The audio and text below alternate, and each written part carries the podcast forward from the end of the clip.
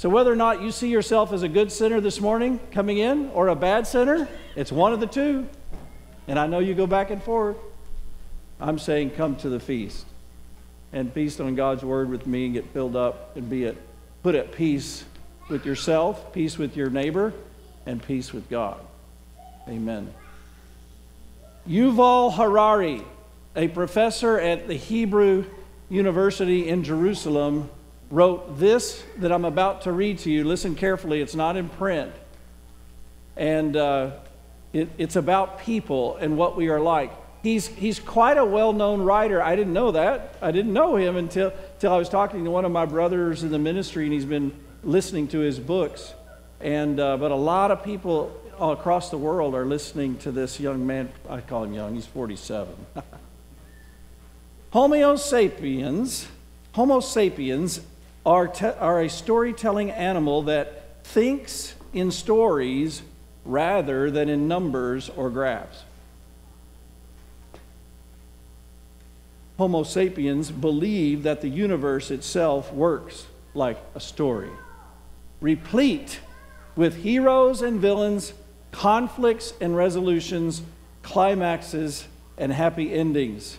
And Beth, our I saw you nodding as our English teacher that's taught literature for so many years. When we look for the meaning of life as people, we want a story that will explain what reality is all about and what my particular role is in the cosmic drama. This role makes me part of something bigger than myself, something bigger than myself and it gives me meaning, and it gives meaning to all my experiences and choices also. Story, mega stories. There's a fancy name out there for big stories, long stories, like, like the, the Lord of the Rings or the Star Wars movies or Yellowstone. It's called a meta narrative, a, lo- a big, it kind of means mega, big, long story, Lonesome Dove was another one.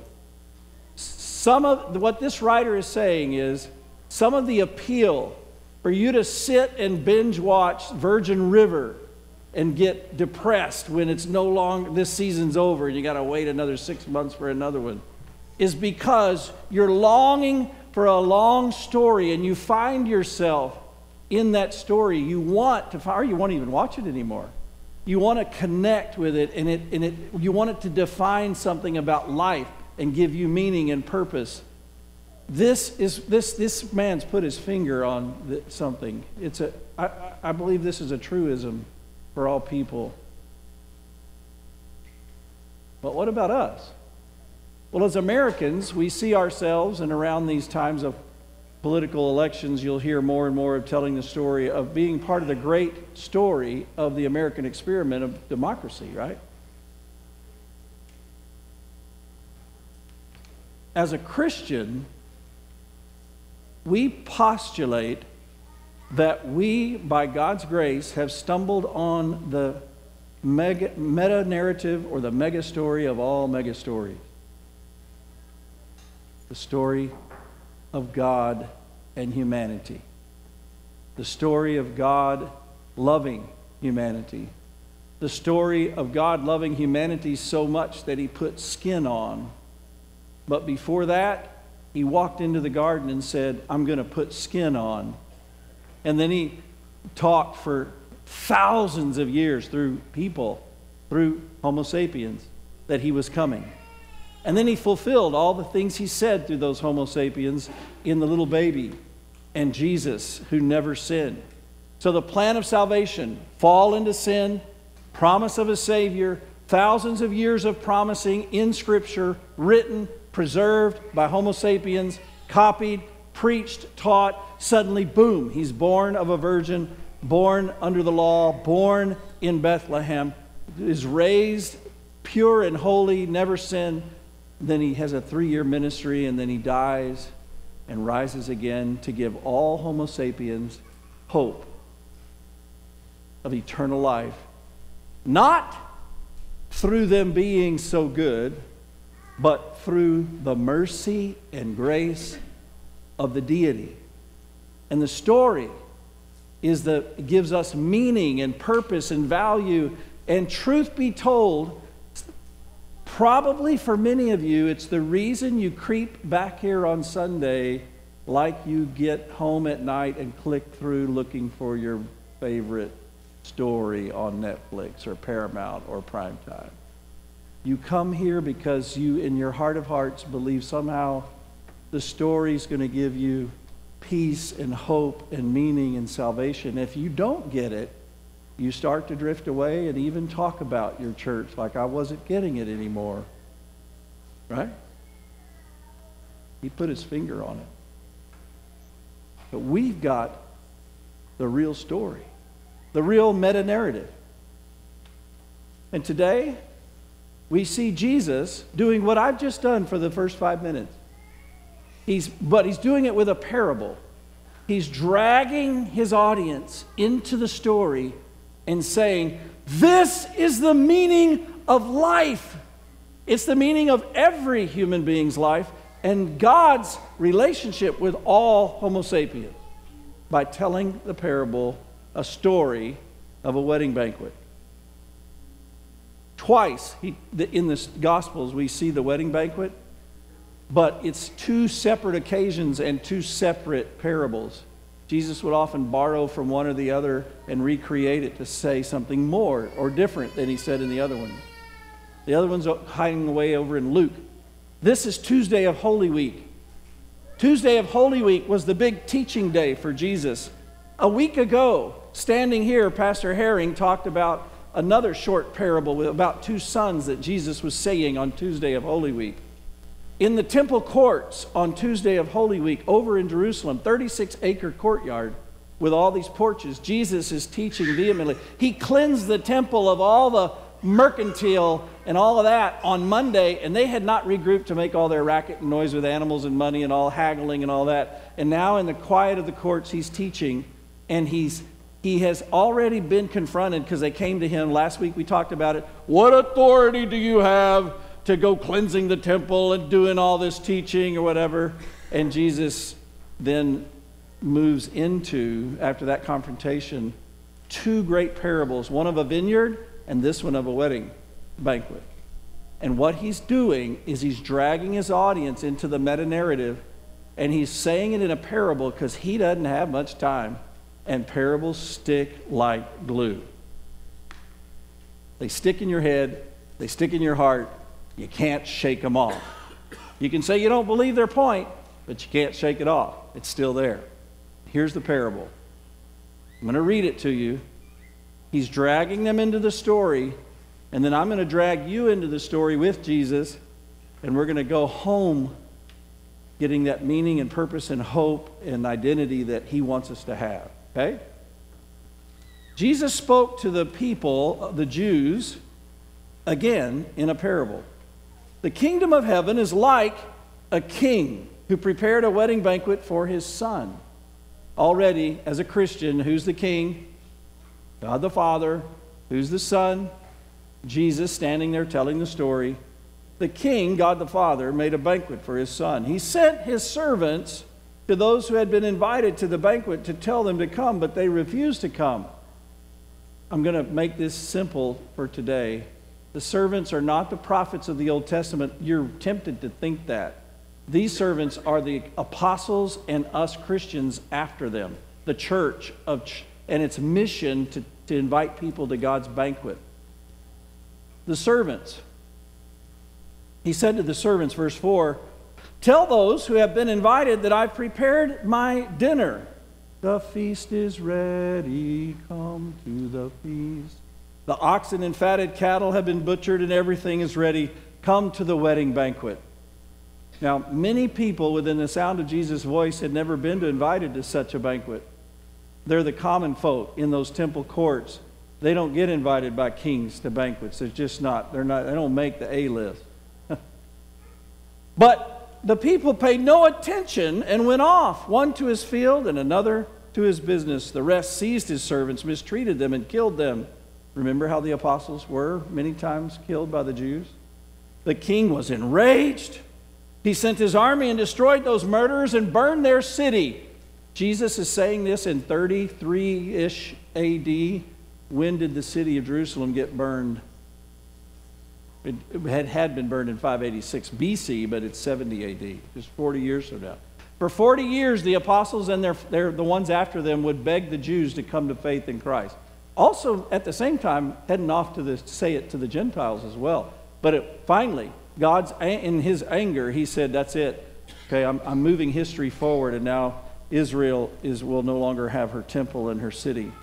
Verse eight. Then He said to His servants, "The wedding banquet is ready, but those invited did not deserve to come because they did not care about the invitation from the king." So go to the street corners and invite to the banquet anyone you find. So the servants went out to, and invited to the banquet anyone, and they gathered all the people they could find. The what? Bad as well as the good. This is a very key part of the story. The wedding hall was filled with guests. Now, if you thought this was like the other wedding banquet story, you're kind of like yawning and going, okay, we got the story, and we're all invited through Jesus to be in heaven.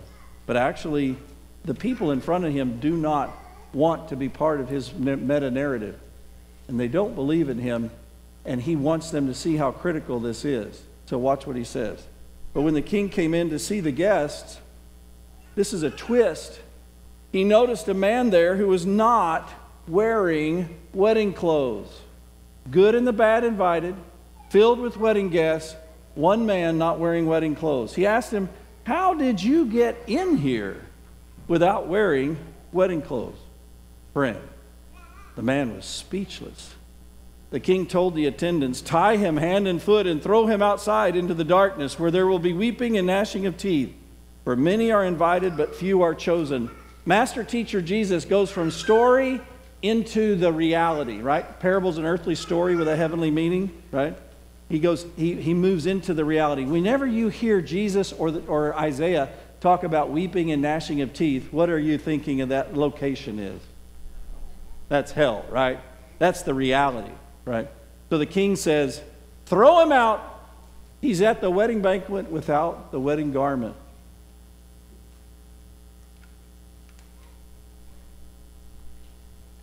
I don't know four years ago my future daughter in law and I were talking about her wedding to our son.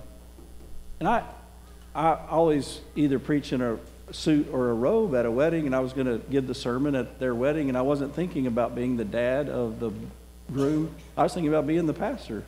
So I said, Do you want me to wear my blue suit or my gray suit or my black suit? And she looked at me kind of like, you're going to wear a tux, Dad. oh, okay. Because, you know, they all got to look alike, right? The dads and the, when we all stand for the big picture and all the groomsmen. So I had a tux just like those young men. I didn't look the same as they did in their tux, but had the same tux. That's, that's a small example, the way we in our culture have some things about dress at weddings. Right? What, what some of the royal weddings had back in their day was the kings and the very wealthy, the wedding, just like today, was a show. It, you, it was a, it's such a grand occasion that, and they wanted to, it to be so wonderful for their young couple getting married that it was a show. You kind of caught that at the little village wedding at Cana when Mary goes, They have no more wine. We cannot go through the embarrassment of us running out of wine at a wedding. It wasn't a king's wedding, but it was like some, there's things about a wedding that are supposed to go well, right? Some girls and moms spend their whole daughter's life planning for that day, right? And this, so when Jesus says there was a wedding garment issued at the door, even though that's not our culture, we can understand their culture, right? That their, their pageantry was that if you were invited, we're not going to, like my daughter in law with me, we're not going to let you pick what you wear. You're going to wear what we give you so you fit in. Whether they all matched or not, I don't know. Whether Jesus is not intending that kind of detail, but, the, but you you going to a king's wedding and at the door they're handing you a garment because you have been fortunate enough to be invited and make the A list, and they're letting you come in, you don't walk past the guy and say, What? Oh, never mind. I like what I'm wearing and I chose to wear anyway. I'm going to express my individuality. When the king comes and walks in, and his plan was that you wear it, that psychology of that narrative resonates, like my original quote, you know, we're looking for a story where it resonates. That resonates with us. It's not your wedding, you're a guest. You wear what the host wants you to wear. How did you get in here without a wedding garment? Speechless because he has no good answer. Out. We both know that you do not want me as your king and you're wanting to be all about you and not about me and my son and his banquet. So you can go out, do your thing over there, but you're not going to be in here when it's about me and my son for all these people, including you, but you didn't want it. You see how the meta narrative draws you in? One, one writer, as I'm meditating on this week, said, Why was there just one? I think he has a fascinating explanation. If there were like seven or ten or two, you would struggle to immediately start to ask yourself your own question Am I wearing the garment? That one makes it an integer with you and your one heart that's listening with this thing talking to this one person it brings the whole story down to the one point Are you wearing the garment or not? The story covers, the Bible's a long story. This story covers only the New Testament era. What I mean is not the era of the, when the apostles lived, but from the time Christ first came, that was 2,000 years ago, to the time he comes back and ends the world. The story is talking about the banquet of salvation that is housed in the church, the people of God, not just the building, but the people of God. And the gospel and that story of a banquet starts in, on earth, like with the Lord's Supper today, with the preaching of the good news of Jesus Christ as our Savior with baptism and all the beauties of the gospel and what it does in our lives while we're still on this earth. But it culminates in heaven where the, the, the wonderful blessing of shucking this sinful body and this sinful heart forever and being together in the bliss of the Lord. And then finally, after Judgment Day, our bodies rise up and they're forever with the Lord with our soul. That's the banquet. It starts here, it's culminated in heaven, and that's what this banquet parable's about.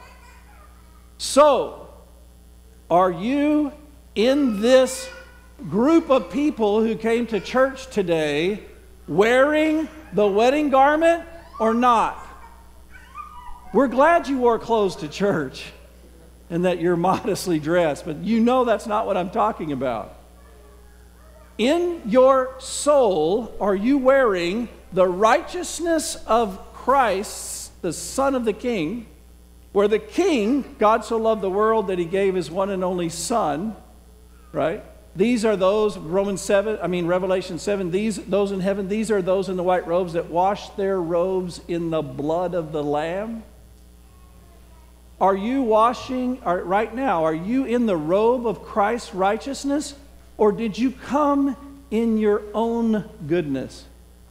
Do you see yourself as a good sinner and some of us are the bad sinners? Right? Are you wearing the robe of righteousness? It is absolutely critical between you and God that you get you understand this and you get this and you trade in your own life for his life. That you receive him by faith as your replacement. That you look at your life I actually, God actually, Jesus actually wants you to look at your life and go, Oh, wretched sinner that I am. He wants that. So then you will say, Please get me some clothes to wear. And he said, I got them. I got it. This, here's Jesus. You get to wear Jesus over your life, right? You stand at your closet this morning and go, I, I can't wear that. I wore that last week. I do because I'm the preacher, right? I, uh, I, I, I, I don't have anything to wear, right? Or I wonder if I'm going to be judged if I dress too much or dress too down. Maybe you don't think about that ever. That's a really good thing. But that's an example of the thoughts that God wants you to have in your spiritual life. So you think every day to come before a holy God in prayer, in worship, and in heaven Am I wearing me or am I wearing God? And he says, I want you to wear God. I love you that much. I'll cover you up and bring you into my fold every single time. So we care that you came in for your own sake, in your soul, wearing certain clothes. Not in your body, but in your soul, the clothes of Christ. And so does the king. You know why? It's his story, it's his narrative, it's his wedding, and we are his guests. Spoiler alert your life is not really all about you. It's all about him and you being loved by him and being brought into his story. And that, my friends, is the secret of stability. It's the secret of humility. It's the secret of identity. It's the secret of peace and hope and love and all of those things when you know I am lost inside of Jesus, it's not all about me as an integer, an individual, a righteous person. It's coming to the point where you don't care if you're considered to be a good sinner or a bad sinner in your own eyes or anybody else's. Right? Because you're covered by Christ. It'd be like you walking into, you know, our, again, back to illustrations. You walk into church and somebody dressed in a suit like me looks you up and down in your jeans and t-shirt and goes, "What are you doing wearing that to church?" And you could say, "Well, I'm wearing Christ, so go find somebody else to pester." Who cares what you wear to church when you're covered modestly, right? And you're, you know, you come to you come in the righteousness of Christ. But see, this is also true when your mother-in-law is, is, is jumping down your your throat about something. You wear the righteousness of Christ. Or as a husband and wife, when you get in one of those spats where you're comparing who's been the goodest, right, about something. Or you're thinking it without saying it. Or uh, there's just so many examples about your interactions with people. So that brings me to this, this final slide's been up there a few minutes.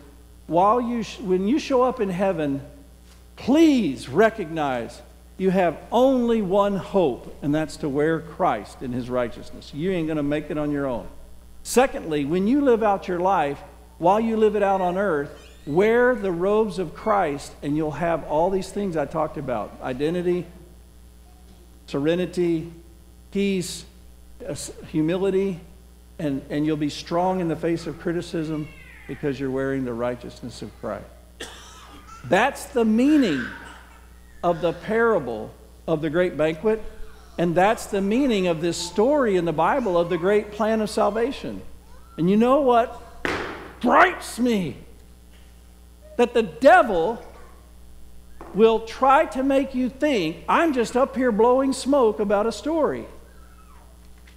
This is real. You know, when you watch a, a great Netflix or a great movie or whatever. Maybe you're a real big Star Wars fan or you know a great epic long meta narrative. Remember how the, net, the next time you watch it, like it fills your head while you're going to sleep? That's why I don't watch Yellowstone anymore because it's so dark. Can't even get myself to sleep at night.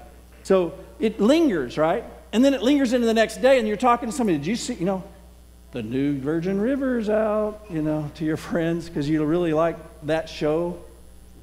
What gripes me is that I see so many believers, including myself, at times, do not recognize that the meta narrative of Jesus and the plan of salvation is the most wonderful thing to let linger in your mind and heart. It's the best story. So you can have all these other stories around, but you got it. Your, your best story is the story of Christ's righteousness, the feast of salvation. Amen.